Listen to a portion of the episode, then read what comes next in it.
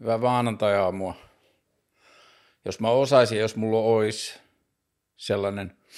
upload-ääniraita, niin mä laittaisin nyt upload-ääniraidan nimittäin itselleni. Ää, tänään tulee kahdeksan viikkoa siitä, kun mä päätin, että mä oon kahdeksan viikkoa polttamat tupakkaa ja polttamat pilveä ja lisään urheilua ja syön vähemmän kar- karkkia ja luen enemmän kirjoja ja käyn enemmän museossa ja kaikkea tätä. Niin tänään on kahdeksan viikkoa täynnä. And the results are in. Öö, näyttää siltä, että tupakka loppu kokonaan. Ei kiinnosta, ei ole vetoa. Mulla olisi nyt niin kuin henkinen lupa polttaa tupakkaa, mutta tota, näyttää siltä, että en palaa siihen enää. Öö,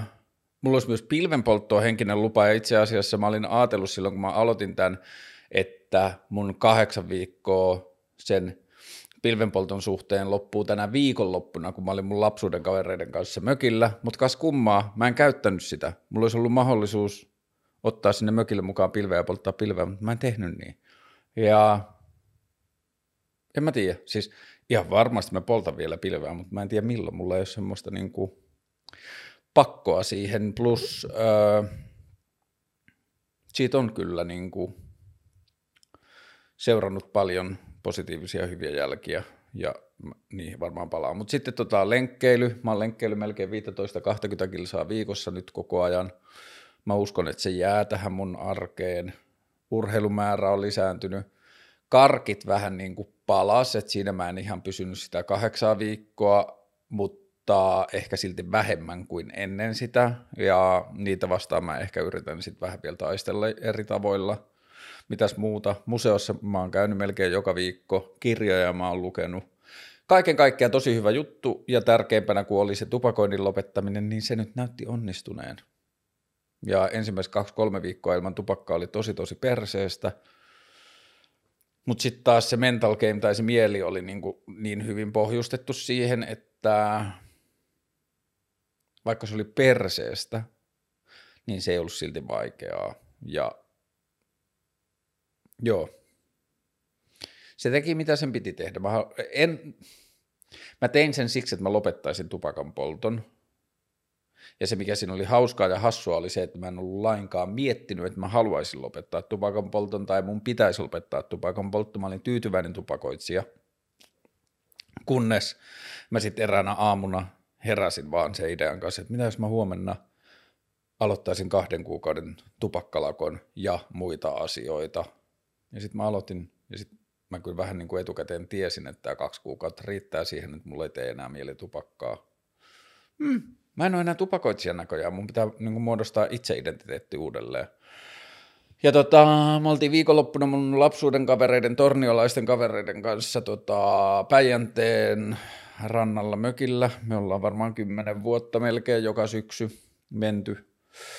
vaihtelevan kokoisella porukalla mökille ja saunottu ja käyty vaeltaan tai sille ulkoretkeille ja tehty ruokaa ja puhuttu paskaa ja muisteltu vanhoja torniolaisia legendoja ja ihmisiä, ketä me ollaan yhdessä tunnettu ja mitä niille kuuluu. Ja semmoista catch up oli tosi kivaa ja rentouttavaa. Ja mitäs muuta mulle kuuluu? Mulla on ollut töitä nyt, josta mä oon ihan tosi tosi onnellinen. Mä pikkuhiljaa on päässyt maksaa verovelkoja pois ja vuokrat on nyt varmistettu vuoden loppuun asti. Ja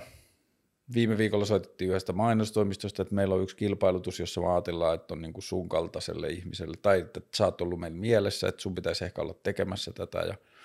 sitten mä kävin tapaamassa niitä, ja sitten mä sanoin, että mun idea on tällainen, sanoin, että vau, tosi hyvä idea, mä ehkä nyt teen sellaista, ja en mä tiedä, paljon hyviä merkkejä, ja sitten mun kaveri kysyi eilen, että haa, että sulla on nyt ollut töitä, plus sä oot samaan aikaan lopettanut pilvenpolton, että onko tämä sattuma, että onko tämä niin näin, niin mä, samaan aikaan kun mä en voi täysin sanoa, ettei kun ne olisi millään tavalla yhteyksissä toisiinsa, niin kaikki duunit, mitä mulla on tullut, uudet duunit on tullut nyt niin, että mulle on soitettu, että se ei ole varsinaisesti ollut mun työpanoksesta kiinni, mutta – ystäväni on vuosia sitten opettanut mulle tällaisen ajatuksen kuin intentio gravitoi, että mitä ikinä ihminen tekee ja toimii, niin se vaikuttaa jotenkin erilaisin tavoin ympäröivään maailmaan, niin voihan tässä olla vaikka mitä, mutta tota, Hmm. Joo, mä nyt niin kuin yritän samalla sopeutua tähän ajatukseen, että mun ei tarvitse pelätä niin paljon ja mun ei tarvitse olla niin panikissa kuukauden vaihteesta ja mä voin fokusoida energiaa enemmän työn tekemiseen tai ongelmien ratkaisuun ihmisille, jotka on sitten valmiita maksamaan kuin omien ongelmien tai omien taloustilanteen huolehtimiseen ja stressaamiseen. Ja sitä kerkesi tehdä jo niin pitkään, että toivotaan, että tämä niin kuin, tässä pääsee niin kuin jotenkin jaloilleen ja päilleen näiden asioiden kanssa. Mitä vielä? Vähän syksy ja talvi jännittää, mutta urheilusta ja ulkoilusta on kyllä saanut energiaa ja virtaa ja se on ollut tosi kivaa.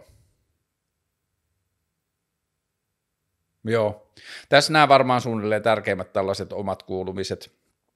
Mä sain hyvin kysymyksiä Instagramista tai tällaisia keskustelun aiheita tähän tota, vlogijaksoon, niin e- ehkä tämä on ihan riittävä tota, hommeli tähän, mutta nyt mun pitää, tuolta löytyy noin kysymykset, joo. Ruvetaan penkoon näitä. Mm, mä oon joka jaksossa varmaan viime vlogijaksoissa vastannut, että mitä fiiliksiä syksy herättää, mutta vielä kerran, tai nythän tämä syksy on jo pidemmällä, niin mitä se herättää. Pimeys on aika ahdistavaa ja synkkää, lehdettömyys on ehkä vielä ahistavampaa ja synkempää, mutta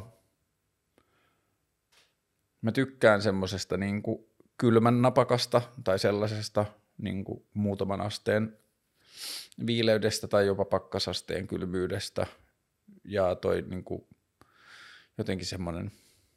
freshi maailma, niin se on kyllä siisti. Ja en mä tiedä, siis kiertokulku. Sitähän tämä on. Aikaa menee ja mä just tänään mun sain uuden puhelimen – ystävältäni, joka osti vielä uudemman puhelimen, niin sitten tämä mun uusi puhelin ottaa mun puhelimesta joka aamulla jonkun semmoisen, mä en tiedä millä logiikalla, mutta se ottaa niinku random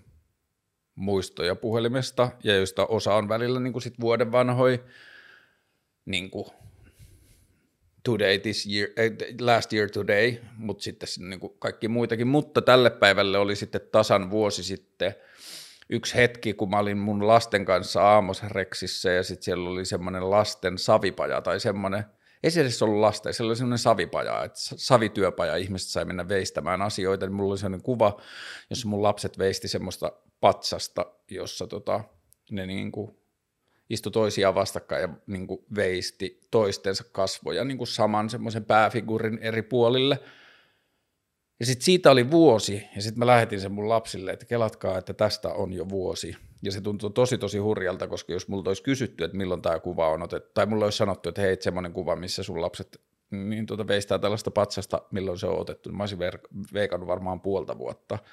No, joka tapauksessa siitä oli vuosi,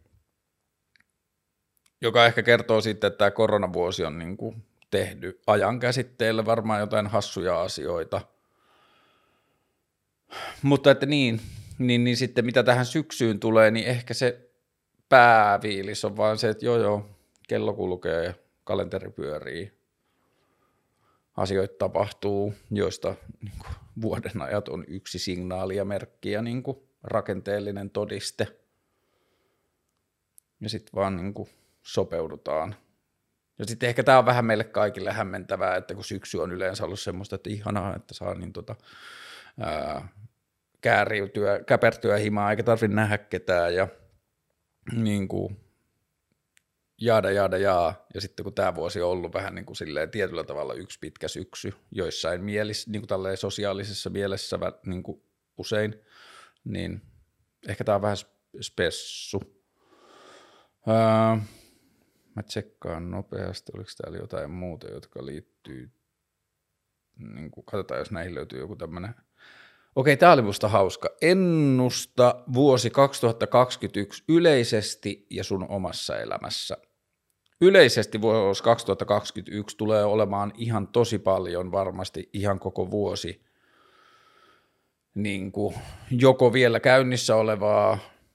pandemiakriisiä, mutta vähintään sen jälkipyykkiä.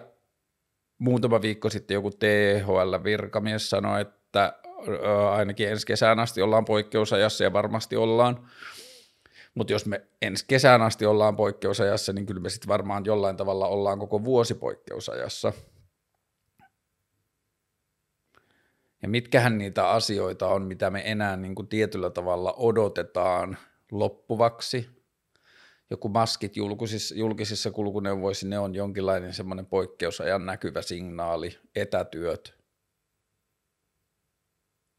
ravintoloiden poikkeusaukioloajat ja baarien kiinni pysyminen, tai nyt kun noita tanssilattiabaarit on pistänyt ovia säppiin, kun on hankala pyörittää yökerhobisnestä, jos öisin ei saa olla auki. Eventit, joo, konsertit ja festivaalit ja tollaset. Mutta vuodelle 2021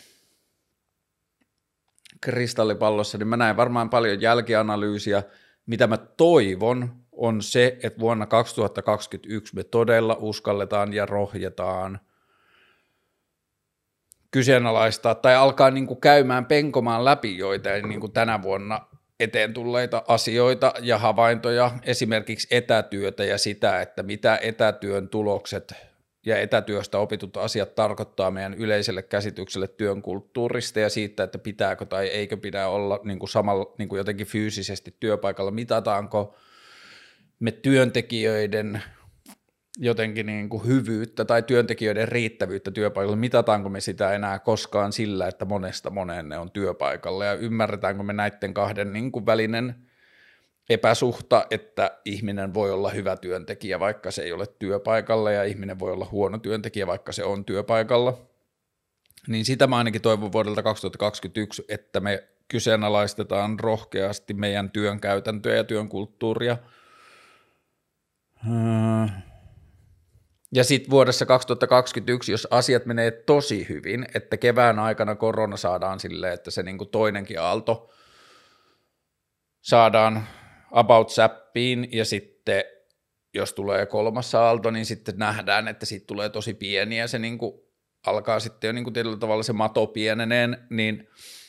parhaimmillaan 2021 tai kesä 2021 voi olla semmoinen globaali semmoinen fuck, me selvittiin tyylinen semmoinen vapauden riemuvoitto ja niin kuin bailataan ja isoja festareita ja niin kuin semmoinen jotenkin semmoinen vähän niin kuin laman jälkeisen ajan riemu. Ja sehän olisi tosi siistiä, mutta en tiedä riittääkö toi kevät vielä siihen, että me päästäisiin niin paljon vapautumaan ton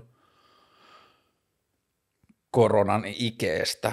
Mitäs mä ennustan itselle 2021? No ainakin mä ennustan sen, että nyt näyttää siltä, että mä oon koko ajan enemmän ja enemmän menossa kohti, niin henkilökohtaisesti kohti sellaista maailmaa, että mä yritän ennustaa tai odottaa tai aavistaa mun elämältä mahdollisimman vähän, koska mä oon tullut koko ajan enemmän ja enemmän siihen tulokseen, että mitä vähemmän mä suunnittelen mun omaa elämää, sitä parempia asioita siihen näyttää ilmestyvän. Mitä enemmän mä kirjoitan itselleni omaa elämää, niin sitä parempia asioita, yllätys, ja sattuma näyttää tuottavan. Ja mä en tiedä, koska tämä on vasta niin kuin ehkä silleen vuoden kahden havainto, mutta musta tuntuu, että tästä saattaa tulla ihan silleen niin kuin elämän ohje itselleni, että älä suunnittele, älä rakenna, älä oleta, älä niin kuin silleen vaadi, vaan en mä tiedä, tätä keskusteluohjelmaa mä haluan tehdä ja niin kuin, kyllä mä ehkä haaveilen siitä, että tästä tulisi mun perustulon ta, ta, niin kuin pohjavire. Ja nyt mä oon tehnyt ensimmäiset kaupalliset yhteistyöt, jotka tulee tuossa lähiviikkoina ulos. Neuvottelen jo seuraavista, niin en mä tiedä, tässäkin on semmoisia signaaleja, että vuonna 2021 mä saatan saada enemmän enemmän toimeentuloa tästä ohjelmasta mahdollisesti, mutta en mä sitäkään halua niin kuin silleen odottaa tai haaveilla tai olettaa, mä haluan edelleen tehdä tätä niistä syistä, kun mä oon alkanut tätä tekemään, jos tästä tulee rahaa, very nice, mutta kyllä mä haluan ehkä niin kuin mieluummin taistella toimeentuloa niin yritystoiminnan ja niin kuin ton, mitä li konsulttiliiketoimintaa tai mitä toi mun ammattilaisuus on, niin sen kautta. Mutta vuonna 2021 mä toivon vähem, vieläkin vähemmän suunnitelmallisuutta, vieläkin enemmän sattumia, öö, mulla on yksi haave sellaisesta tähän ohjelmaan liittyvästä niin kuin tämän olohuoneen ulos astuvasta keskusteluohjelmasta, josta mä keskustelen nyt tuotantoyhtiön kanssa ja aletaan miettiä siihen niin kuin mahdollisia yhteistyökumppaneita ja muuta, niin se on ehkä sellainen yksi haave 2021 vuodelle, että olisi siistiä, jos pääsisi tekemään sen. samaan aikaan muistaen, että sen voi korvata joku sellainen, jota mä en itse osaisi suunnitella, joka olisi vielä siistimpää. Mutta 2021 toivottavasti tulee olemaan jonkinlainen semmoinen voimaantumisen ja takaisin jaloilleen nousemisen vuosi vähän niin kuin meille kaikille, mutta sitten se voi olla myös, että se on vielä niin kuin silleen vielä koronan värittävä vuosi tosi pitkään. Niin sen takia sitten on ehkä vähän hankala ennustaa mitään. Hmm. Ehkä tämä on hyvä liittää vähän tähän pelko ja siihen suhtautuminen, vaikka Halloween just menikin hymiö. Öö, mä luin vähän aikaa sitten jonkun semmoisen Live, Laugh, Love huoneen taulun, jossa sanottiin, että there ain't no regret that fixes the past and there ain't no worry that, that will make the future better. Sama suomeksi ei ole katumusta, joka korjaa mennyttä, eikä huolehtimista, joka pelastaa tulevaisuuden, näin niin kuin raffisti. Ja tietyllä tavalla mä liitän pelon siihen turhaan huolehtimiseen, mutta pelkohan on ihmisen luontaisia tunteita, jotka, joka ei ole niin kuin silleen päätös, että päätän pelätä, vaan se on prosessi, jota keho miten niin kuin mieli ja keho reagoi johonkin asioihin. Mä muistan vuosia sitten, kun tämä... Siitä on varmaan ehkä viisi vuotta sitten oli silloin joku niin kuin, niitä aikoja, kun Soldiers of Odin tuli. Ja oli silloin joku niin kuin tällainen maahanmuutto, keskustelu tai syy käydä maahanmuuttokeskustelua laajemmin, niin mä muistan, että Sebastian Tynkkynen sanoi jossain Facebookissa, että kuka tahansa, joka, että, niin kuin, että on epätervettä olla pelkäämättä nyt. Niin kuin, että kuka tahansa terve ihminen pelkää nyt. Ja se oli mun mielestä jotenkin ihan kauheasti sanottu ja ihmeellinen ajatusmalli, että – Mä en tiedä kuinka paljon mä osaan edes sanottaa sitä, mutta se tuntui musta tosi väärältä jo silloin. Ja se on niin kuin tosi pahasti ristiriidassa mun oman jotenkin temperamentin tai maailmankuvan kanssa, että ensin mä olin vähän silleen, että onko mä jotenkin outo, kun A, mä en hirveästi pelkää asioita ja B, jos mä huomaan pelkääväni, niin mä niin kuin heti rupean tietyllä tavalla rimpuilemaan ja työstämään sitä pelkoa pois ja niin kuin selittämään itselleni, että ei, että niin kuin pelko on vaan niin kuin silleen negatiivisia kuvitelmia, että on suurempi todennäköisyys, että niitä negatiivisia kuvitelmia ei tapahdu kuin että ne tapahtuu. Pelkohan on tosi tosi usein niin kuin silleen tilastollisesti katteetonta, just niin kuin vaikka joku esimerkki lentopelosta. Ja mun temperamentille mä, tiedostan tänne, että kaikkien ihmisten mieli ei toimi samalla lailla, eikä pidä toimia, eikä kuulu toimia, mutta että mulle itselle pelko on ollut niin kuin aina jotenkin silleen todennäköisyysasioilla, selit- tai niin kuin, että siihen on pureutunut, fa- niin kuin faktat on purru siihen pelkoon, että jos mä oon huomannut pelkääväni jotakin asiaa, ja sitten mä oon käs- niin kuin käsitellyt mielessä, kuinka todennäköistä tämä on, tai kuinka niin kuin oletettavaa on, että tämä pelko toteutuu, ja sitten jos mä oon tullut siihen tulokseen, että no ei itse asiassa se kovin oletettavaa, että aika harvoin kuuluu maailmalta tarinoita, että näin tapahtuisi, tai että niin kuin, tässä nyt on verrattain pienet todennäköisyydet, että näin pystyisi tapahtumaan, niin sitten mä pystyn kyllä käsittelemään sitä omaa pelkoa ja pienentämään sitä. Mutta joo, mä en kyllä ajattele, että pelko on hyödyllistä ja mä ajattelen, että ihmiset saattaa kärsiä ja aiheuttaa omaan elämäänsä tosi paljonkin negatiivisia asioita pelkäämällä. Tämä tiedostaen, että pelko ei ole mikään valinta, mutta ehkä se mikä on valinta on just tämä niin Sebastian Tynkkys esimerkki siitä, että siinä sen lausahduksessa se oli tehnyt sen, niin kuin, tai musta se tuntui valinnalta, että sen suhde pelkoon oli niin, että pelko on jotenkin hyvä, tai pelko on normaali, tai pelko on asia, jolle ei kannata tai niin kuin voi tehdä mitään, tai siitä ei kannata pyrkiä eroon, että se on tervettä ja hyväksi, että ihminen pelkää, ja se on niin kuin oikein, että ihminen pelkää. Niin siinä kohtaa mä ajattelen, että kollektiivisesti meidän pitäisi niin kuin pyrkiä koko ajan pelosta poispäin, ja siinä missä ihminen pystyy, niin mun mielestä yksilön pitäisi pyrkiä pelosta pois, koska pelko ei ole hyvästä, se on niin kuin mun tulkinta tai kokemus elämästä, että pelko ei auta mitään ja pelko on tosi usein turhaa ja pelko myrkyttää mielen ja pelko myrkyttää toimintakykyä. Ja ehkä joo, mm, joo totta, se mitä mä oon pelännyt, niin varmaan tuosta niin viimeisen kahden vuoden ajan taloudellisista vaikutuksista iso osa on nimenomaan ollut pelkoa. Että se, että kun mä en ole tiennyt, mistä mun seuraavan kuukauden toimeentulo tulee, ja mua on ahistanut ja mulla on mennyt yöunet ja mun toimintakyky on lamautunut ja mulla on ollut tosi paljon negatiivisia seurauksia, niin joo, sehän on varmaan ollut tosi paljon pelkoa. Ja mitä mä oon sitten pystynyt suhtautumaan siihen, niin aivan totta,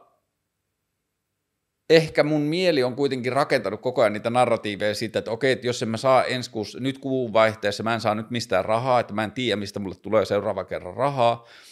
jos mä en nyt saa mistään rahaa, niin mulla jää vuokra maksamatta, ja tästä voi mennä viikkoja ennen kuin mä saan rahaa, tai tällä hetkellä mä en tiedä ollenkaan, mistä mä saan rahaa, niin pahimmillaan voi nyt käydä niin, että mun vuokranantaja suuttuu, ja se, niin kuin, joo, tossa mä näen sen, että tietyllä tavalla mä oon pelännyt asioita –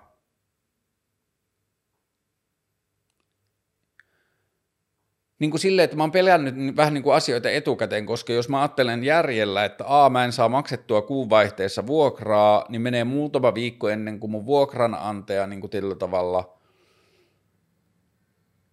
suuttuu tai sanoo siitä, tai niin kuin, että se tulee keskusteluun, siinä menee vähän aikaa, niin luultavasti vielä siinä vaiheessa mä voin selitellä tilannettani tai sanoa, että hei, mulle ei just nyt ole rahaa, tai että – että sori, sori, sori, että mä nyt lainaan jostakin rahaa, tai mikä ikinä se on, että sielläkin luultavasti on niin kuin vielä tilaa neuvottelulla ja niin edelleen.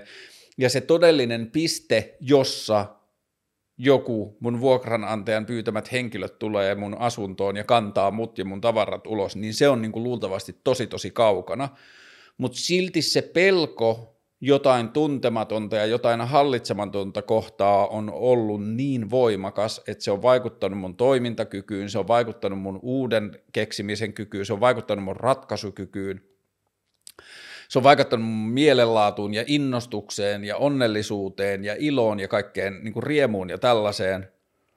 ja musta tuntuu, että mä oon aika hyvin pystynyt, tai niin kuin mä oon aika paljon, mä en tiedä onko mä hyvin, mutta aika paljon tehnyt silti duunia sen eteen, että mä en pelkäisi ja käynyt läpi niitä asioita yksi kerrallaan. Ja joo, kyllä mä muistan myös, että välillä on ollut hyviä hetkiä, että mä oon onnistunut siinä, että mä oon jonkun ystävän kanssa istunut yl- alas, että okei, otetaan kynänpaperi, kirjoitetaan ylös, mikä on pahinta, mitä voi tapahtua, jos mä nyt saa rahaa. Ja se on helpottanut itse asiassa mun pelkoa. Joo, nyt mä muistan yksittäisiä hetkiä, joissa me tehtiin niin,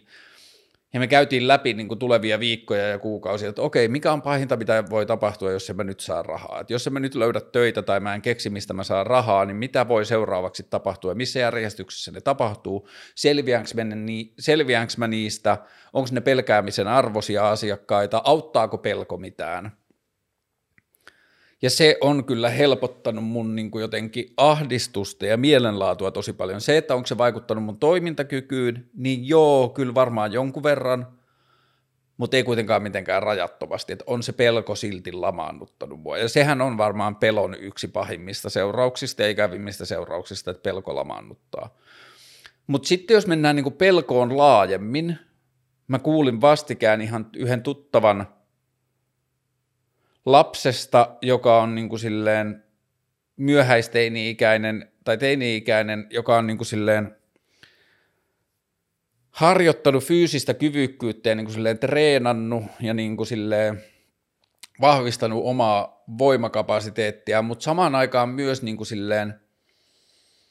hankkinut vähän niin kuin selviytymistarvikkeita ja pakannut reppua, jossa on silleen purkkiruokaa ja semmoista niin kuin muonaa ja muuta, joka niin kuin sen tarinan perusteella vaikutti vaan siltä, että se on vaan vähän niin kuin silleen varmi, valmistautunut pahimpaan tai johonkin semmoiseen niin myyttiseen pahimpaan ja valmistautunut vähän niin kuin erilaisiin tilanteisiin. Mutta mulle se kuulosti sen pohjalta, että siellä oli niinku semmoinen pelko taustalla, että se oli pelko, joka ajo. Mitä tahansa voi tapahtua, jotain pahaa voi tapahtua, jotain pahaa luultavasti tapahtuu. Ja jos mä laajennan sitä niin kuin jotenkin laajemmalle, niin kyllä mä ajattelen, että salaliittoteoriat on yksi niin kuin semmoinen pelon elementti tai pelon seuraus, että jos esimerkiksi katsoo nyt tätä koronajuttua ja tuolla netissä pyörivää tota jotain sellaista korona iso hoax ja ää, ne tai they pakottaa meidät pitämään maskia ja maskit ei ole luonnollisia, ne pakottaa meitä ottamaan jotain niin kuin ikäviä pumpulipuikkoja meidän nenään ja kohta ne pakottaa meidät ottamaan rokotteet ja 5G ja sirut ja seuraaminen ja hallitsijat ja äh, vallanpitäjät ja kaikki tämä, niin kyllä musta tuntuu, että tollaiset ajattelumallit ja tollaiset niin näkemykset maailmasta, niin ne on niin kuin tietyllä tavalla seurausta sille, että on luovutettu pelon edessä, on al, niin kuin alistuttu pelolle, että on ensin mieli on alkanut rakentamaan niitä pelkoja tai on löydetty netistä jotain pelottavia artikkeleita, ja sitten on niin kuin tietyllä tavalla muserruttu sen pelon paineen alla ja alettu vahvistamaan ja niin kuin etsimään todistusaineistoa siitä, että mun pelko ei ole aiheeton, tai että on alettu itse rakentamaan sitä narratiivia sen pelon ympärille, että joo, aivan totta, että ei tämä korona ole varmaankaan sellainen, kun meille väitetään, että siellä on jotkut, jotka haluaa kahlita meitä, niin kuin, että on they, jotka hallitsee meitä niin kuin tavallisia kansalaisia ja heidän niin kuin tarkoituksena on tietyllä tavalla jotenkin alistaa ja sortaa meitä, niin tämä kaikki on jonkinlainen osoitus ja todistus siitä. Ja toi on niin kuin pelkäävän mielen tuloste, näin mä sen lukisin. Ja ehkä niin kuin varmaan mun suurin jotenkin semmoinen ajatus pelkoon liittyen on se, että mä en ole koskaan oikein nähnyt pelottomuudesta seuraavia vakavia seurauksia. Tai jos me ajatellaan niin kuin silleen narratiivin tasolla, niin pahinta mitä pelosta voi seurata on se, että joku on uhkaro, niin kuin pahinta mitä pelottomuudesta voi seurata on se, että, että ihminen on uhkarohkea ja se lähtee valloittamaan vuorta, vuorta täysin pelottomasti ja sitten se niin kuin astuu harhaan ja tippuu rotkoon ja kuolee. Ja se on niin kuin se, mitä pelottomuudesta voi seurata, että ihminen tekee jotain, jonka seurauksena se kuolee tai sille sattuu jotain, koska hän ei osannut pelätä tarpeeksi sen seurauksia. Mutta sitten jos toinen vaihtoehto on se, tai mikä pelottomuuden pahin seuraus on mun pelo, pel, pe, pelkäämisen tai pelon pahin seuraus on mun näkökulman mukaan, tai mun näkemyksen mukaan ehkä se, että ihminen jättää elämättä täysillä. Ja jos mä ajattelen henkilökohtaisesti, niin mä mieluummin kuolen vuoren rinteeltä tippuessa siksi, että mä en osannut pelätä tarpeeksi, kuin että mä elän elämäni puolivaloilla ja jätän jatkuvasti kokematta asioita tai avaamatta ovia tai menemällä kohti, niin kuin jättämällä menemättä kohti seikkailuita, kääntymällä pois seikkailuista tai niin kuin varjelemalla elämääni jotenkin niin kuin turvallisuuden niin kuin sakramentin ympärille, niin mulle se henkilökohtaisesti on pelottavampi tapa elää ja vakavampi seuraus. Joten nämä on varmaan niin kuin tosi paljon temperamenttikysymys, että kumpaa tai minkälaista elämää ihminen arvostaa enemmän. Arvostaako ihminen enemmän pitkää ja ennakoitavaa ja tasaista ja turvallista ja levollista elämää vai arvostaako ihminen enemmän elämää, jossa on kokemuksia ja yllätyksiä ja seikkailuja ja myös vastoinkäymisiä ja niin edelleen, niin nämä on varmaan sitten ihan täysin temperamenttiasioita ja luonteenpiirreasioita. Ja joo, mä kyllä pelkään enemmän elämätöntä elämää kuin sitä, että mun pelottomuus aiheuttaisi mulle kärsimystä tai jopa kuoleman. Joo, se on mun suhde pelkoon. Kaikki oikeudet pidätetään, saatan, pystyä, saatan palata tähän myöhemmin, mutta tota, nyt musta tuntuu tältä. Mm. Okei, tämä on ehkä hyvä tähän pelkoon liittyen. Olisi kiva kuulla ajatuksia ja fiiliksiä USA-presidentinvaaleista. Silloin kun Trump valittiin, niin silloin mä varmaan, niin mä oon ehkä ollut Facebook-aktiivi silloin, niin silloin mä kirjoitin mun mielestä ylös jonnekin sen, että mä toivon, että Trumpin valinnan paras puoli on se, että ihmiset alkaisi kyseenalaistaa meidän demokraattista järjestelmää ja sen järkevyyttä ja sitä, että onko Churchillin lause, tämä on huono systeemi, mutta edelleen paras, mitä on keksitty, että onko se niin kuin relevantti 2020. Me jotenkin oli vähän niin kuin jopa innoissaan siitä, että haa, että hyvä, että Trump valittiin – tai ei missään tapauksessa hyvä, että Trump valittiin perseestä, että Trump valittiin, mutta että tämän hyvä puoli saattaa olla se, että ihmiset oppii näkemään ja kyseenalaistamaan sitä, että tämä meidän systeemi ei toimi, tai tämä ei ole parasta, että tätä voisi ehkä kritisoida, tai tähän voisi etsiä vaihtoehtoja, että mitä se kertoo meidän järjestelmästä, jos se niin kuin pakottaa tietyllä tavalla poliittisen narratiivin niin kuin sellaisiin karikatyyreihin, että, niin kuin, että tärkein ominaisuus poliitikolle on se, että se erkaa, niin kuin erottuu muista tai että se erottuu sen vastustajasta jotenkin niin kuin mahdollisimman makaberilla tavalla,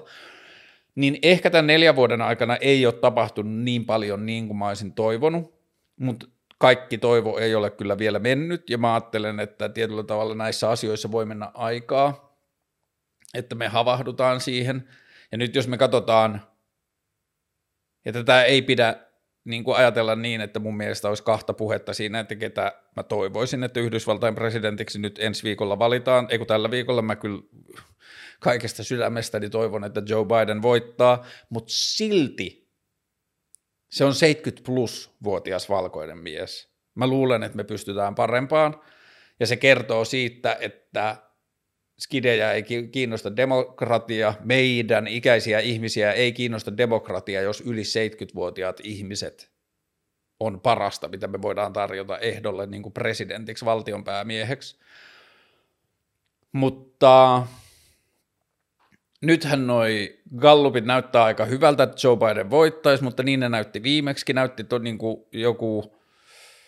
kun mä menin nukkumaan viime vaalia edeltävänä iltana, niin New York, Timesin, äh, New York Timesin arvio oli jotain, että niin kuin Hillary Clinton voittaa jollain 93 prosentin todennäköisyydellä, ja sitten kun mä heräsin, niin kas kummaa Donald Trump oli Yhdysvaltain presidentti tai vaalien voittaja, niin mihinkään ei voi luottaa, joten jos teillä on tuttavia ystäviä Yhdysvalloissa, pyytäkää heitä äänestämään, mutta että niin kuin kyllä mä vuosi vuodelta on huomannut, että mua kiinnostaa vähemmän ja vähemmän se, mitä päivittäispolitiikassa tapahtuu. Ja sitten täytyy muistaa myös se, okei, nyt me puhutaan etäältä, tämä tilanne ei ole ehkä ihan sama yhdysvaltalaiselle peruskansalaiselle, mutta meille tällä niin kuin Euroopassa, jos meillä ei olisi mediaa, jos meillä ei olisi sosiaalista mediaa, niin viimeisen neljän vuoden aikana mikään ei olisi muuttunut. Me ei oltaisi huomattu sitä, että Yhdysvalloissa on vaihtunut presidentti, että tämä liittyy ehkä takaisin siihen pelkoon vaan, että meillä on ollut nämä narratiivit, me ollaan voitu niin kuin vaan kauhoa kaikkea sitä paskaa, mitä Trump on suoltanut ja niin kuin sen niin kuin silleen ihmisvihamielisiä niin kuin maailmankuvia ja muurien rakentamisia ja kaikkea sitä. Ja me ollaan voitu niin kuin kauhistella ja rakentaa maailmaa semmoisen pelon varaan, mutta näyttää siltä, että ei päivittäispolitiikka enää niin kuin silleen hirveästi onnistu vaikuttaa, tai ainakaan Yhdysvaltain presidentti ei hirveästi vaikuta meidän arkeen, mutta että niin kuin, kyllä toi sama mulle henkilökohtaisesti vähän pätee Suomenkin politiikkaan, että ei mua niin kuin hirveästi kiinnosta, mitä siinä päivittäispolitiikassa tapahtuu, koska se on niin paljon vaan sitä niin kuin teatteria ja showmanshipia ja semmoista niin kuin, niin kuin merkityksettömän tuntoista niin kuin showta – ja on se kyllä vähän pelottavaa ja ahdistavaa sanoa niin, mutta niin se vain tuntuu olevan. Ja ehkä just sen takia meidän demokratian on muututtava rajusti. Ja sitten mä yhtäkkiä havahduin joskus kaksi viikkoa sitten, että hetkinen, onko Donald Trump ollut vähiten militaristinen presidentti koko meidän elinaikana – Mä en muista, että koskaan Yhdysvaltoihin liittyen olisi puhuttu yhtä vähän mun elämän aikana niin kuin sotimisesta tai armeijan määrärahoista tai Yhdysvaltain hyökkäämisestä jonnekin tai niin kuin Yhdysvaltain käymistä vapaussodista, vapautussodista jossain niin kuin Lähi-idässä tai jotain – että niin kuin Trumpin fokus on selkeästi ollut monenlaisessa muussa pöljäilyssä, niin sitä ei ole tuntunut niin kuin toi sodankäynti käy kiinnostavan. Ja siis tällä ei ole mitään, tämä ei ole puolustuspuhe sillä, että Trump, niin kuin, Trumpia pitäisi valita se, tämä on ollut vaan niin kuin huomio Trumpin presidentin kauteen, että kun se oli yksi asia, jota mä muistin pelkääväni silloin kun Trump valittiin, niin mä pelkäsin sitä, että, että, sit, että se on niin kuin silleen tosi militanttia, niin kuin silleen riitaa haastava ja sotaisa presidentti. Niin sitä se ei nyt näyttänyt olevan. Oli se ehkä riitaa haastava, mutta ei kuitenkaan sotaisa. Ja se ei niin kuin, se ei hirveästi tehnyt mitään sellaista niin kuin sotaperseilyä, joka on hyvä asia. Tai mä huomaan, että mun oma pelko on ollut tässä asiassa aiheeton. Mutta niin, jos pyydetään kommenttia tai mun näkemystä tuohon Yhdysvaltain presidentinvaaleihin, niin ehkä mulla on vaan enemmän fiiliksiä ja niin, kuin, niin fiiliksiä ja ajatuksia demokratiaan liittyen kuin Yhdysvaltain presidentinvaaleihin juuri nyt. Ja toivotaan, että kaikki menee hyvin ja niin kuin tämä Trump-vaihe Yhdysvaltain historiassa olisi nyt ohi ja niin kuin voitaisiin palata jollakin tavalla vähemmän outoon aikaan sen suhteen, että mitä kaikkea. Ja se on mun mielestä kaikista kreiseitä, että mitä, jos meillä olisi etukäteen silloin, kun Trump valittiin, me oltaisiin saatu tietää, että Trump tulee porskuttamaan läpi ensimmäisen kauden – ja siihen tullaan liittämään seuraavat, kaikki, tai että Trump, Trumpiin tullaan seuraavan neljän vuoden aikana liittämään kaikki nämä kohut tai kaikki nämä asiat, tuleeko hän istumaan kautensa loppuun asti. Me ei oltaisi ikinä uskottu, että se pääsee sen kauden loppuun asti suhteessa siihen, että mitä kaikkea siihen liittyy. Ja se on kyllä tosi crazy. Mm. Aborttioikeus on kysymys. Uh, mä en tiedä, onko mun mielipiteellä hirveästi väliä, mitä naiset saavat tehdä omalla kehollaan. Et mä en tiedä, kuinka paljon se on niin kuin mun asia ottaa siihen kantaa, mutta mun mielestä kaikki argumentit aborttia vastaan tulee jostain niin kuin elämän pyhyysajatuksesta, jotka tuntuu tulevan jostain niin kristinuskon keloista tai kristillisistä keloista, joita on mulle hankala enää niin kuin jotenkin argumentoida päteviksi ajatuksiksi, niin ää, niin kauan kuin se abortti voidaan tehdä sillä tavalla niin kuin turvallisesti, että En mä tiedä, ei, joo, en mä, ei tämä ole sellainen asia. Mun mielestä ihmisillä on oikeus omiin kehoihinsa ja abortit pitää pystyä tekemään ihmisten turvallisesti ja niin kuin, ilman nöyryytyksiä. Tämä on niin kuin se tärkein asia siihen ja kunhan lääketieteelliset ulottuvuudet tai niin, kuin, niin, lääketieteelliset ulottuvuudet otetaan huomioon, niin se pitää olla naisilla pitää olla oikeus päättää omaan kehonsa liittyvistä asioista. Ää, krooninen kipu, sen tuomat haasteet, esimerkiksi työkyvyttömyys ja velkaantuminen. Mä en tiedä, osaanko mä hirveästi sanoa tähän muuta kuin perustulo. Tai siis, että perustulon ydinajatus on mulla just se, että meillä ihmiseläimenä on ensimmäistä kertaa maailmankunnan ja kosmoksen historiassa meidän tiedon varaan. Meillä on sekä resurssit että välineet tuottaa kaikille turvallinen huominen ja sanoa, että älä pelkää huomisesta, niin sitten jos ajatellaan vaikka jotain kroonisten kipujen kourissa elävää ihmistä, niin kuinka paljon me helpotetaan sen todellisuutta, jos me voidaan sanoa niin kuin perustulojärjestelmällä sille, että niin kuin älä nyt kuitenkaan huoli siitä, että saat sä laskut maksettua, että me hoidetaan se nyt sä hoidat itseäsi ja etsit itsellesi apua ja parhaita tapoja niin kuin elää niiden kipujen kanssa tai parhaita tapoja taistella niitä kipuja vastaan tai niin kuin etsit sen, tai niin kuin, että me autetaan sua löytämään ne terveydenhuollon mahdollisuudet auttaa sua niiden kipujen kanssa, mutta älä huoli raha-asioista. Se on niin kuin se meidän perustulo niin kuin että mitä mä haluan, että me seuraavan 50 vuoden aikana suoritetaan, on se, että taloudelliset ongelmat ei ole niin joku lisäongelma, mikä me lasketaan ihmisten kärsimysten päälle, koska meidän ei enää tarvi välittää sellaisista asioista. Meillä on ihan riittävästi rahaa ja resursseja siihen, että me voidaan niin pitää huolta kaikista. Ja mitäs muuta mä osaan sanoa kroonisista kivuista? Voimia ja rakkautta kelle tahansa, joka joutuu sellaisten kanssa elämään niin toivottavasti saatte pian apua. Tai toivottavasti me kaikki saadaan apua niihin kipuihin, mitä meillä on. mulla on ruvennut polvet reistailemaan ja sitten mua välillä vähän pelottaa se, mutta että kyllä mä tiedän, että se on joku hinta myös siitä, että mä oon niinku harrastanut tuollaisia hyppiviä lajeja koko elämäni ja sitten vaan pitää löytää niihin jotain juttuja. Minkälainen on sun tanssitausta? Esimerkiksi mitä lajeja ja missä kautta miksi oot alkanut tanssiin? Tota, Mä en ota kantaa kenenkään muun tanssiasioihin tai tanssilähestymiseen, mutta mä koen mulle itselle, että mun tanssitausta on paras mahdollinen tanssitausta, mitä mä olisin ikinä voinut toivoa, joka on se, että mulle ei varsinaisesti ole sitä. Mä en ole ikinä, mä oon käynyt kuusi tuntia toissa vuonna niin kuin modernin tanssin freestyle-oppitunneilla – niin kuin, tai mä kävin tanssikurssin, kuuden tunnin tanssikurssin, joka oli silleen niin kuin modernia tanssia ja freestylia ja niin kuin vapaata liikettä, mutta muuten kaikki mun tanssi mun elämässä on tapahtunut vapaamuotoisesti ensin vuosikausia yökerhoissa, mutta sitten sen jälkeen niin kuin viime vuosina tai viimeisen vuosikymmenen aikana mä oon erilaisin tavoin, mä oon käynyt kisiksellä tanssiystävien kanssa ja sitten mä oon tehnyt sitä tätä ja tuota niin kuin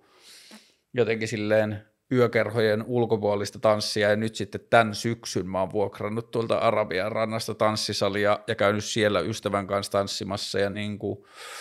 kontaktiimprovisaatiota ja kehon liikehdintää ja niin kuin leikkisyyttä ja sellaista. Ja tietyllä tavalla mä ajattelen myös, että kun mä käyn tekemään prassijujutsua tai mä käyn tekemään joogaa, niin ne on osittain siinä samalla tontilla sen tanssin kanssa. Ja eilen kun mä tulin sieltä mökiltä, missä me oltiin mun lapsuuden kavereiden kanssa, niin mä tulin mun ystävän kyllä, joka oli menossa Turkuun, niin mä tulin sen kyllä Tampereelle, josta mä tulin junalla himaan. Ja sitten mä olin yksin junassa ja kuuntelin musiikkia ja sitten mulla oli ihan valtavasti jotenkin semmoista liikeenergiaa mun kehossa. Ja mulla oli koko ajan sellainen olo, että mä halusin lähteä niinku tanssimaan jotain musikaalininumeroa sinne tota, junan käytäville, mutta mä sain tota, hallittua itseni, että mä en sitten tehnyt niin, mutta sitten mä rummuttelin jalkoja ja sitten mä niinku irrotin jotain raajoja ja istuin ja olin silleen, että okei mun kädet saa tanssia ja sitten mä niinku tein asioita tai mun nilkat saa tanssia ja niin edelleen, mutta että niinku, mun tanssi on kehon liikehdintä ja reagointia musiikkiin ja se voi joskus olla sukua joillekin niin kuin silleen tanssitavoille tai tanssityyleille tai tanssityylisuunnille – mutta mä en ole ikinä nähnyt järkeä siinä, että mä rajoittaisin mun tanssimista jollain niin kuin otsikoilla, ja sitten mä en ole koskaan hirveästi ollut kiinnostunut koreografioista tai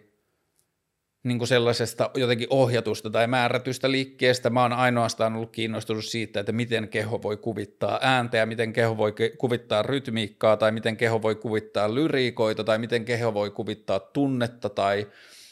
välittää tunnetta tai vahvistaa tunnetta tai kertoa tarinoita ja niin edelleen. Ja tanssi on mulle kyllä yksi varmaan parhaimmista ja ehkä tärkein. En mä tiedä, kyllä mä puhumisesta myös pidän, mutta että kyllä tanssi on mulle niin kuin about tärkeimpiä itseilmaisun muotoja ja niin kuin tärkeimpiä ja parhaimpia itseilmaisun muotoja. Ja se liittyy myös tosi paljon siihen, että tanssissa on niin miljoona, ihmisen kehossa on niin miljoona tapaa liikuttaa sitä, että kun sen liikkumisen antaa tapahtua minkään niin kuin otsikoiden tai tanssisuuntausten tai tanssilajien ulkopuolella, niin siellä on niin valtavasti tekemistä. Ja tota, nyt mä oon koko ajan rikkonut enemmän enemmän sitä, että millaiseen musiikkiin mä tanssin, että aikaisemmin siinä on ehkä ollut aika paljon niin tuollaista hip-hop, R&B niin hommeli. Se ei tarkoita sitä, että mä olisin tanssinut niin jotenkin silleen räppitansseja, vaan mä oon tanssinut niin erilaisia tapoja niihin musiikkityyleihin, mutta nyt mä oon kuunnellut tosi, tai niin tanssinut tosi paljon jatsiin ja klassiseen musiikkiin ja niin kuin, mitäs kaikkea. No, silleen moderniin, klassiseen musiikkiin ja erilaiseen nykymusiikkiin ja niin edelleen. Ja kyllä se vaan on niin kuin sitä silleen äänen ja tunteiden ja niin kuin jotenkin tarinoiden kuvittamista keholla. Ja se on kyllä niin kuin yksi parhaista asioista, mitä mun elämässä on. Öö, Milloin haastattelet äitiäsi ohjelmassa? Millainen on suhteesi omaan äitiin? Olen kyllä vähän fiilistellyt sitä, että olisi siisti tehdä äitin ja myös iskän kanssa joskus ohjelma. Toivottavasti joskus. Mun suhde äitiin, musta tuntuu, että mulla on hyvät suhteet. Tai niin kuin, en mä tiedä, ei se ole varmaan mikään musta tuntuu, vaan mulla on hyvät välit mun äitin kanssa ja hän on kyllä yksi idoleistani. Se on 12 lapsen äiti ja sen lisäksi se on ollut ala-asteen opettaja koko työuransa ja niin kuin, ihana ihminen. Ja tota, joo, en mä tiedä, osaanko me tässä vaiheessa sanoa hirveästi mitään enempää, mutta joo, olisi siisti kyllä, kun äiti olisi joskus vieraana.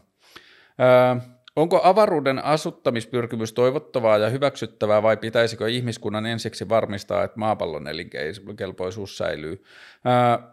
Iskä on opettanut joskus lapsena, että asiat eivät ole joko tai, vaan ne usein ovat sekä että, ja ehkä tämä on yksi niistä samaan aikaan. Meidän pitää varmistaa, että maapallon elinkelpoisuus säilyy, mutta että sitten mun mielestä on kannattavaa ja hienoa, jos me selvitetään avaruuden asuttamismahdollisuuksia ja kunhan niissä on vaan se on niin yhteisöllinen viba, että miten, se, miten me yhteisönä suhtaudutaan omaan maapalloomme ja miten me suhtaudutaan ympäröivään avaruuteen, eikä niin jotenkin sille business viba, että voimme seuraavan sadan vuoden aikana tarjota maapallon rikkaimmille mahdollisuuden matkustaa avaruuteen, niin en mä sitten ole siitä hirveän kiinnostunut tai se ei tunnu hirveän arvokkaalta, varmaanhan se on taloudellisesti ihan saatanan arvokasta, mutta tarkoitan sitä, että tällaisissa asioissa, niin kuin kosmisissa asioissa, meillä pitäisi olla puhtaasti yhteisöllinen tavoite ja niin kuin tapa jotenkin lähestyä maailmaa. Tämä kysymys ehkä vähän liittyy siihen, globaali kautta yhteinen maailma vai monokulttuuri, tai versus monokulttuuri, eikö niin, globaali ja yhteinen maailma, josta seuraa monokulttuuri, hyvä vai huono asia? Öö, mä oon aina niin kuin ihan lapsesta asti jotenkin ihmetellyt sitä, että miksi maapallo on jaettu alueisiin. Ja ehkä se ihmetys on kasvanut sitä myöten, kun on tajunnut millaisiin niin kuin, että sitten on jossain vaiheessa tajunnut, että joo joo, että on ollut helpompaa tehdä demokraattisia järjestelmiä ja hallintajärjestelmiä yleensä jollekin rajatuille alueille, mutta sitten mitä enemmän on ymmärtänyt internettiä ja sen mahdollisuuksia, on ymmärtänyt, että ei silloin mitään tekemistä enää, että, ei, niin kuin, että se, että jotenkin maantieteelliset alueet olisi helpompia hallita tai niin kuin jotenkin kontrolloida, niin se on menettänyt merkityksensä – ja nyt mä en näe enää mitään syytä, miksi me jaettaisiin maapalloa joihinkin niin kuin tällaisiin maa-alueisiin ja tiukkoihin rajoihin, että mun mielestä meidän seuraavan parin sadan vuoden tavoite pitää olla kaataa kaikki rajat ja rakentaa demokraattinen järjestelmä, joka on niin kuin, jota voidaan käyttää taloyhtiön hallintamuotona ja maapallon hallintamuotona. Samaa demokraattista järjestelmää, ja sitten sit on vaan niin kuin erilaisia tasoeroja, tai niin kuin käyttökokoeroja. Ja Joo, sitten tietenkin kun on niin kuin maantieteellisiä alueita, niin kuin vaikka joku saari, niin sen saaren sisäiset asiat on asiat, joita pitää niin kuin käsitellä sellaisena, mutta että esimerkiksi joku Suomi, Ruotsi, Norja on täysin irrelevantti kehikko, koska me tiedetään, että meillä on yhteinen Lappi, jossa on porolaumoja, jotka vaeltaa, tai niin kuin parhaimmillaan niin kuin ihmisiä, joiden aluetta se on ja niin edelleen, niin kyllä meidän pitää päästä. Ja siis, joo, mä en ymmärrä, mikä on se huono puoli siitä, että, että me annetaan, me vähennetään kaikkia rakenteita, jotka jakaa ihmisiä heihin ja meihin. Ja joo, niin kuin vaikka jotkut kieliasiat, musta on hienoa ja arvokasta, että on suomen kieli, mutta jos mun pitäisi valita, olisiko maailmassa 300 vuoden päästä yksi kieli, jota kaikki maailman ihmiset puhuu, tai 300 kieltä vaan siksi, että on hienoa, että on eri kieliä, niin kyllä mä mieluummin haluaisin sen maailman, että kaikilla maailman ihmisillä olisi kieli, jota ne voi puhua keskenään. Koska ei se silti tarkoita sitä, että ei olisi kulttuureita tai ei olisi erilaisia niin meininkejä, mä vaan toivoisin, että ne erilaiset meiningit ei olisi jotenkin niin kuin maantieteellisten rajojen kahlitsevia. Ja joo, en mä tiedä, siis ehkä tämä kysymys, mä suhtaudun tähän vähän jotenkin yksinkertaisesti, mutta kyllä mä haluan globaalin ja yhteisen maailman, ja mä en usko, että sitten seuraa monokulttuuri, vaikka se on tässä ajettu niin. Monet asiat varmaan menis monokulttuuriin, mä toivon, että meillä on yksi valuutta ympäri maailmaa, mä toivon, että meillä on yksi hallintajärjestelmä ympäri maailman, mä toivon, että meillä on sitä, tätä ja tätä ympäri maailman, mutta silti mä en usko, että siitä syntyy monokulttuuri. Että kyllä maailmassa tulee aina olemaan variaatiota ja hyvä niin. Öö, case vastaamo. Huh, helvetti. Ja hyi helvetti, miten ikävä asia. Ja ensimmäinen reaktio, kun se case vastaamo juttu tuli, niin okei, ensimmäinen reaktio mulla oli, että onko tämä joku jengi, joka alkaa tekemään tätä globaalisti, että onko olemassa joku niin kuin nettiporukka, joka alkaa tekemään tätä globaalisti ja selvittää erilaista maista tällaisia alueita, vai onko tällä niin että onko tämä oikeasti Suomi-johdannainen asia, vai onko tämä niin vaan nyt sattumaa, että se tapahtuu just nyt Suomessa, ja vielähän ei tiedetä, kuka sitä tekee, mutta nyt näyttää siltä, että se on jotenkin joku Hesarin, Hesarissa tota, haastateltu nettisalapoliisi oli omien tutkimustensa mukaan toistaiseksi sitä mieltä, ja me ei saada ajatella, että tämä asia on näin, koska se on vasta veikkaus, mutta sen veikkaus oli, että, että se on Etelä-Suomessa asuva suomen ruotsalainen mieshenkilö, jonka niin kuin äidinkieli on ehkä ruotsi. Mutta joka tapauksessa siinä oli vihjeitä, että se olisi Suomessa tapahtuva asia. Niin sitä voidaan ajatella niin kuin jotenkin silleen paikallisempana, tai niin kuin, että kun ensin mä ajattelin, että onko tässä joku ryhmä tai joku semmoinen niin kuin anonyymimpi silleen, mutta nyt voidaan ajatella, että siellä on niin kuin yksi toimija, joka tekee tätä, tai kuvitellaan, että siinä on niin. Niin sitten mä vertaan tätä niin kuin enemmän niin kuin silleen kouluammuskeluun, kuin johonkin silleen yksittäiseen kusipäätoimintaan. Mitä mä tarkoitan sillä, että kouluammuskelujen tapahtumassa on helppo nähdä se niin kuin mielenterveysulottuvuus, että että tämä ihminen on selkeästi sairas, että tästä ei ole kyse enää mistään silleen niin kuin kusipäisyydestä, että hm, onpas ikävä ihminen. Ja tämän vastaamokeissin mä laitan vähän niin kuin samaan mittakaavaan, että tämä tuntuu, että tämä on niin kuin oikeasti silleen mielenterveyskeissi, ja siis joo, ha, ha, ha, tämähän on mielenterveyskeissi, mutta että tämä niin kuin tekijä – niin mun mielestä sitä tekijää ei voi laittaa vaan silleen onpas kusipää, onpas ikävä, onpas ilkeä ihminen, vaan tämä selkeästi musta tuntuu, että jos on näin vitun ilkeä ja ikävä ihminen, niin tämä on mun mielestä, niin tämä alkaa tuntua jo siltä, että tämä on vaan silleen niin kuin sairas ihminen tai sairastunut ihminen, jolla on työvälineitä ja kykyä tehdä tällaista asiaa. Ja sitten vielä kuin se, että, että jos ottaa huomioon, että kuinka paljon ja ikävää niin kuin, ja pelottavaa huolta ja pelkoa se aiheuttaa ihmisille ja kuinka paljon se sitten, kun mun käsitys oli, että se pyysi jotain tyyliin 400 000 euroa, että se on niin kuin naurettavan pieni korvaus myös. Että, että niin kuin jotenkin tuntuu, että se ei ole niin kuin ihan jotenkin mittasuhteet ja en tiedä, tieskö mihin niin kuin soppaan kätensä laittaa, että tieskö kuinka paljon sitä tullaan metskaamaan ja metsästämään ja selvittämään, ja ai helvetti, jos se jää tästä kiinni, niin mitä sitten tapahtuu. Mutta sitten taas kaikille ihmisille, jotka on saanut uhkauskirjeitä ja niin kuin, joiden yksityistä tässä asia, yksityisyyttä tässä asiassa uhataan, niin toivotan voimia ja niin kuin, jotenkin lämpimiä ajatuksia ja parhaita mahdollisia niin kuin tästä selviämisen elementtejä elämäämme. Ja kenenkään ei pitäisi joutua pelkäämään ja ahdistumaan sellaisista asioista, että mä olen luottamuksella puhunut henkilökohtaisista asioista niin ammattilaiselle ihmiselle. Ja nyt me joudun pelkäämään, että nämä asiat tulee eteen – ja vaikka mäkin, mä näen vähän ongelmaa siinä, että nyt julkisuuden ihmiset on, tai niin kuin nyt on ollut jotain semmoisia julkisuuskampanjoita, että minäkin käyn terapiassa tyyppisen, joka on hyvä asia, mutta siinä on ehkä jotain vähän niin kuin ongelmallisia pointteja siinä, että niin kuin se on eri asia sanoa, että minäkin käyn terapiassa kuin se, että joku ihminen joutuu pelkäämään jotain henkilökohtaisten tietojen vuotamista, mutta kyllä mä silti isossa kuvassa toivoisin, että tämä asia jälleen kerran nyrjäyttäisi niitä viimeisiä jotenkin stigmoja sen ympäriltä, että mielenterveyden hoitaminen on ok, tai mielenterveyden hoitaminen on enemmän kuin ok ja suotavaa, ja terapia on suotavaa ja sallittavaa ihmisille, että –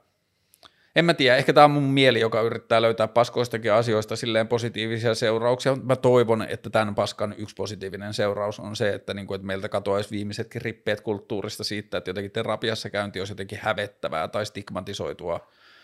niin kuin, tai stigmatisoitu asia, mutta mitä tuohon niin tekniseen puoleen tulee, niin – Mun vlogeissa on vlogi numero kaksi muistaakseni otsikolla Uusi internet, jossa mä puhun siitä, että meidän käsitys niin kuin datasta ja datan omistamisesta ja datan hallitsemisesta on tosi vanhentunut. ja että jo nykyiset lainsäädännöt mahdollistaa sen, että meillä yksittäisinä ihmisinä olisi mahdollisuus kerätä kaikki data, mitä muut omistaa meistä niin kuin yhteen omaan paikkaan ja hallita sitä itse ja rakentaa siihen turvaverkot ympärille itse tai niin kuin rakentaa se niin kuin turvallisuus ja turvallisuuden tunne siihen ympärille itse, niin kyllä mä tämän, varsinkin tämän vastaamokeissin aikana, kun tämä alkoi tulla ulos, niin sitten mä olin vähän jotenkin silleen, mm, tässä olisi vaihtoehtoja, näitä asioita voitaisiin tehdä toisin, että tämä ei ole ehkä terve ja turvallinen tapa, että kaikki meidän data on joidenkin kaupallisten toimijoiden palvelimella. Et siinä uusi internetjaksossa mä puhun siitä ajatuksesta, että meillä olisi paikka, jonne me ollaan kerätty kaikki se data, mitä me hallinnoidaan niin kuin, mitä me ollaan annettu erilaisille kaupallisille toimijoille ja sitten meillä olisi oikeus tehdä siihen liittyviä päätöksiä. Ja esimerkiksi tässä tapauksessa niin se voisi mennä niin, että meidän terveysdataa on vain meillä itsellä ja me rakennetaan sen ympärille suojamuurit ja tavat, miten sitä hallitaan sitä dataa ja sitten kun me ollaan tekemisissä minkä tahansa vastaamojen tai terveys, niin kuin yleisen terveydenhuollon, yksityisen tai julkisen terveydenhuollon kanssa, niin me annetaan niille toimijoille silloin pääsy sinne dataan – ja esimerkiksi me voitaisiin voitais kieltää, että se vastaamo ei saa tallentaa meidän datasta muuta kuin sen anonyymin version. Että esimerkiksi se mun potilaskuvaus tai se niinku, ää, mun potilasnarratiivi tai mun henkilökohtaiset asiat, niin kuin siis syvät henkilökohtaiset elämäntarina-asiat, niin niitä ei edes olisi siellä vastaamolla tai sillä niin kuin terapiakeskuksella. Ja sitten kun se terapia, terapeutti syystä tai toisesta – kun sen syystä tai toisesta pitäisi päästä niihin datoihin käsiksi, vaikka siksi, että mä oon tulossa sinne, viera, niin kuin, tulossa sinne vastaanotolle ja se haluaa tutustua ja palauttaa mielinsä sen mun potilaskeissin, niin sitten se tietyllä tavalla laittaa pyynnön siihen mun dataan, päästäkseen lukemaan sitä, ja sitten joko mä voin tehdä sinne automaatin, jossa mä sanon, että – silloin, kuin pyytäjällä täyttyy nämä seuraavat parametrit, eli se datan, datan avulla todistaa olevansa se terapeutti, kenen kanssa mä teen töitä, niin silloin se pääsee sinne dataan käsiksi esteettä. Tai sitten mä voin tehdä sinne portin, että tästä portista ei kukaan mene läpi ilman, että mä henkilökohtaisesti varmistan, että tämän portin läpi menevällä henkilöllä on mun lupa päästä siihen dataan kiinni. Niin tuollaisella systeemillä tämä koko latamokeissi olisi pystytty estämään, että kukaan ei voi, kun nyt joku voi mennä lataamon omalle, eikö vastaamon omalle palvelimelle ja hakea sieltä kaikki potilaskeissit ja alkaa sitten tekemään niin kuin konnankoukkuja niillä, mutta että kun se voisi mennä toisinpäin niin, että siellä vastaamon palvelimella ei ole mitään muuta kuin anonyymit potilaskeissit niin kuin tietyllä tavalla, että meillä on tämän ikäisiä, niin kuin Ehkä te ymmärrätte, mitä anonyymidata on, jos ette, niin tutustukaa siihen käsitteeseen. Mutta että siellä voisi olla pelkkä se anonyymidata ja se henkilökohtainen, yksityiskohtainen data olisi vaan erikseen pyydettävissä, että se olisi meillä niin kuin yksityisillä ihmisillä. Eli toisin sanoen se olisi jakautunut pieniin yksikköihin ympäriinsä, jolloin kukaan ei voi päästä kerralla käsiksi ison määrään ihmisten yksityistä dataa. Mutta On hirveä juttu ja mä toivon, että tässä niin kuin ihmiset jaksais katsoa sen pelottavan ulottuvuuden niin kuin ohi ja yläpuolelle siinä, että että tämä ei menisi mihinkään, no niin, mehän sanottiin, että internet on pelottava ja data on pelottava. Ei tässä ole kyse siitä, tämä on niin kuin paskasti hoidetun datan esimerkki ja meidän pitää vaan suhtautua siihen – enemmän tosissaan, ja ehkä mulle niin kuin se suurin esimerkki tässä on nyt se, että otettaisiko vihdoin se internet tosissaan niin kuin yhteisöllisellä tasolla, eikä jätettäisi sitä sen kehitystä ainoastaan kaupallisten toimijoiden käsiin. Ja nythän me tehdään niin,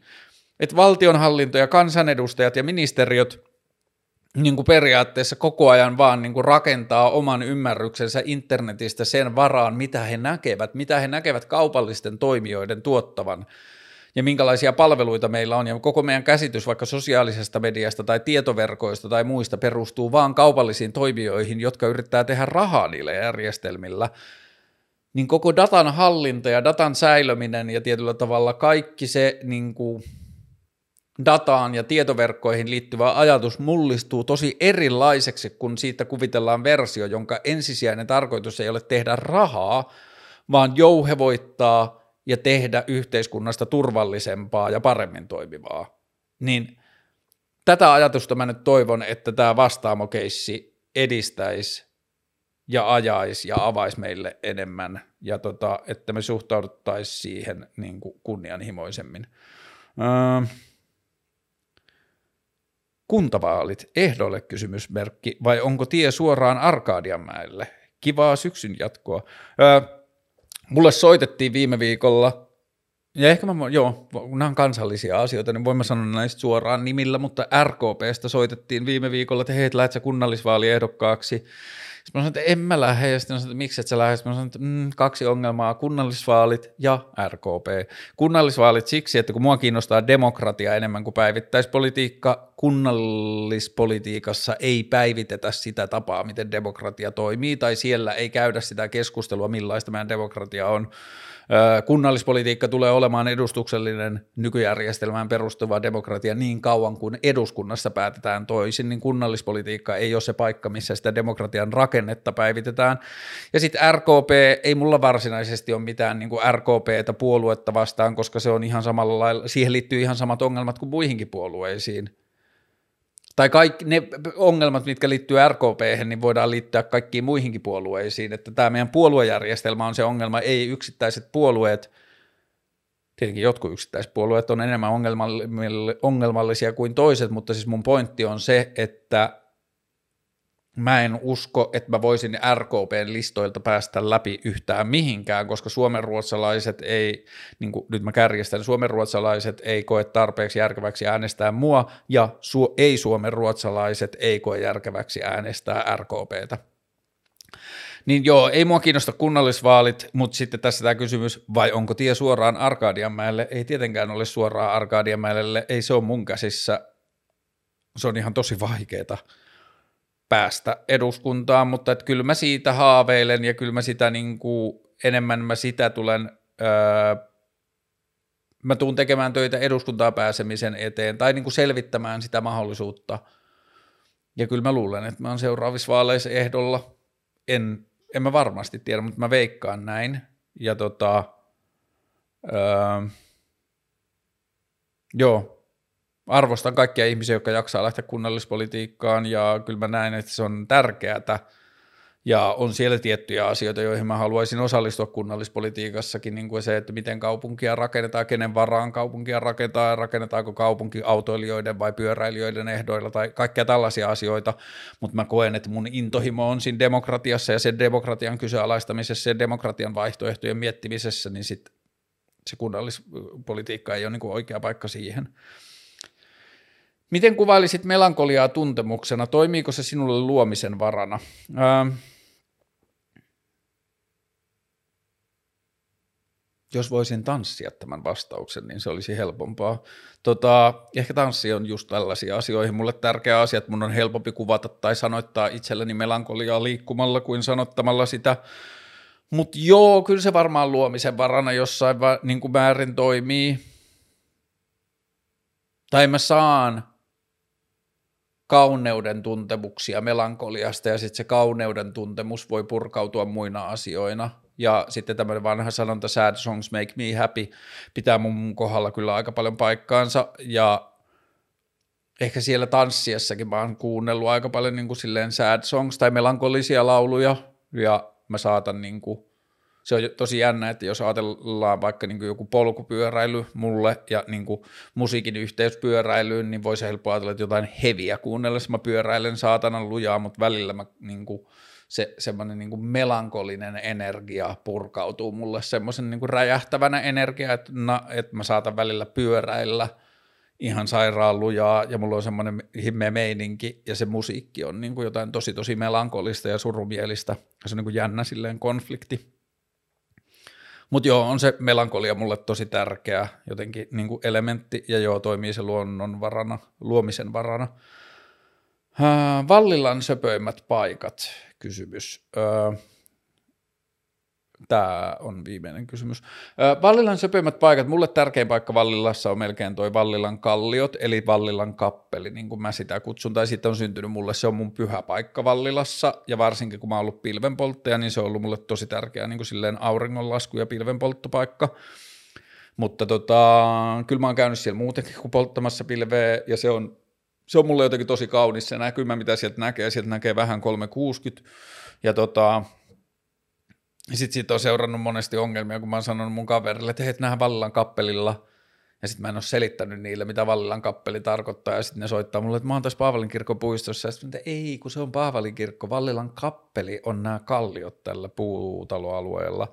Ja sitten ne, aa, okei, okay, olisit selittänyt. Joten jos mä ikinä sanon sulle, että nähdään Vallilan kappelilla, niin sitten Vallilan kappeli on Vallilan kalliot. Mutta mitä muita on söpöjä paikkoja? No sitten toi Kumpulan laakso tietenkin, mä tosi usein aloitan mun aamulenkit siitä, että mä juoksen tuohon alas ja tonne Kumpulan laaksoon ja sitten siitä sinne vielä niin kuin metsäpätkälle, joka tulee siihen Intian kadulle, niin se on tosi tosi kaudista. Vallilan söpöimmät paikat. Kyllä toi mun joogasali, tai mun joogasali, en mä käy niin paljon, että mä voisin sanoa sitä mun joogasaliksi, mutta jos mä käyn joogassa, niin mä käyn tuossa Roots Vallilassa, niin se on kyllä iltaisin tosi söpö kun on pimeä ja syksy ja kynttilöitä ja sitten siellä on joku lempeä ääninen, joka opettaja pitää musta huolta. Nyt mua ärsyttää, että mä oon niin huono buukkaamaan niitä tunteja, että mä aina havahdun kello neljä illalla iltapäivällä, että joo, tänään mä menen joogaan, ja sitten mä menen sinne, ja siellä on jonossa joku 17 ihmistä, tai kun mä yritän varata sen joogatunnin sieltä applikaatiosta, niin siellä on joku 17 ihmistä, mutta joo, siellä, joo sitä mä kyllä kutsun söpö, kutsuisin söpöksi paikaksi ja söpöksi kokemukseksi noita tuota joogapaikkaa. Mitäs muita on söpöjä paikkoja Vallilassa? Mulle Vallilassa vaan tämä niinku talojen välinen tila, eli kadut, on niinku se tärkein. Mä taas eilen kävin pitkällä iltakävelyllä, vaan niinku silleen päämäärättömästi kuljailemassa noita katuja pitkin. Ja hirveä juttu se puukotus tuossa niin, niin tota Mäkelän kadun Halepan edessä, siis, jo, niin kuin, että siis ne kiinni otetut jäbät, jotka on nyt, lukekaa lehdistä yksityiskohdat, mutta ne kiinni otetut jäbät, jotka on syyllistyneet puukotukseen, niin 14-16-vuotiaita, mitä helvettiä, ja sitten uhri 19-vuotias, ja mä kävin illalla kävelyllä, niin siellä oli sitten Alepaa vastapäätä toisella puolella. Mäkelän katua, oli siellä aidan kulmassa, oli semmoinen kynttilä, mm, muistopaikka. Ja tota,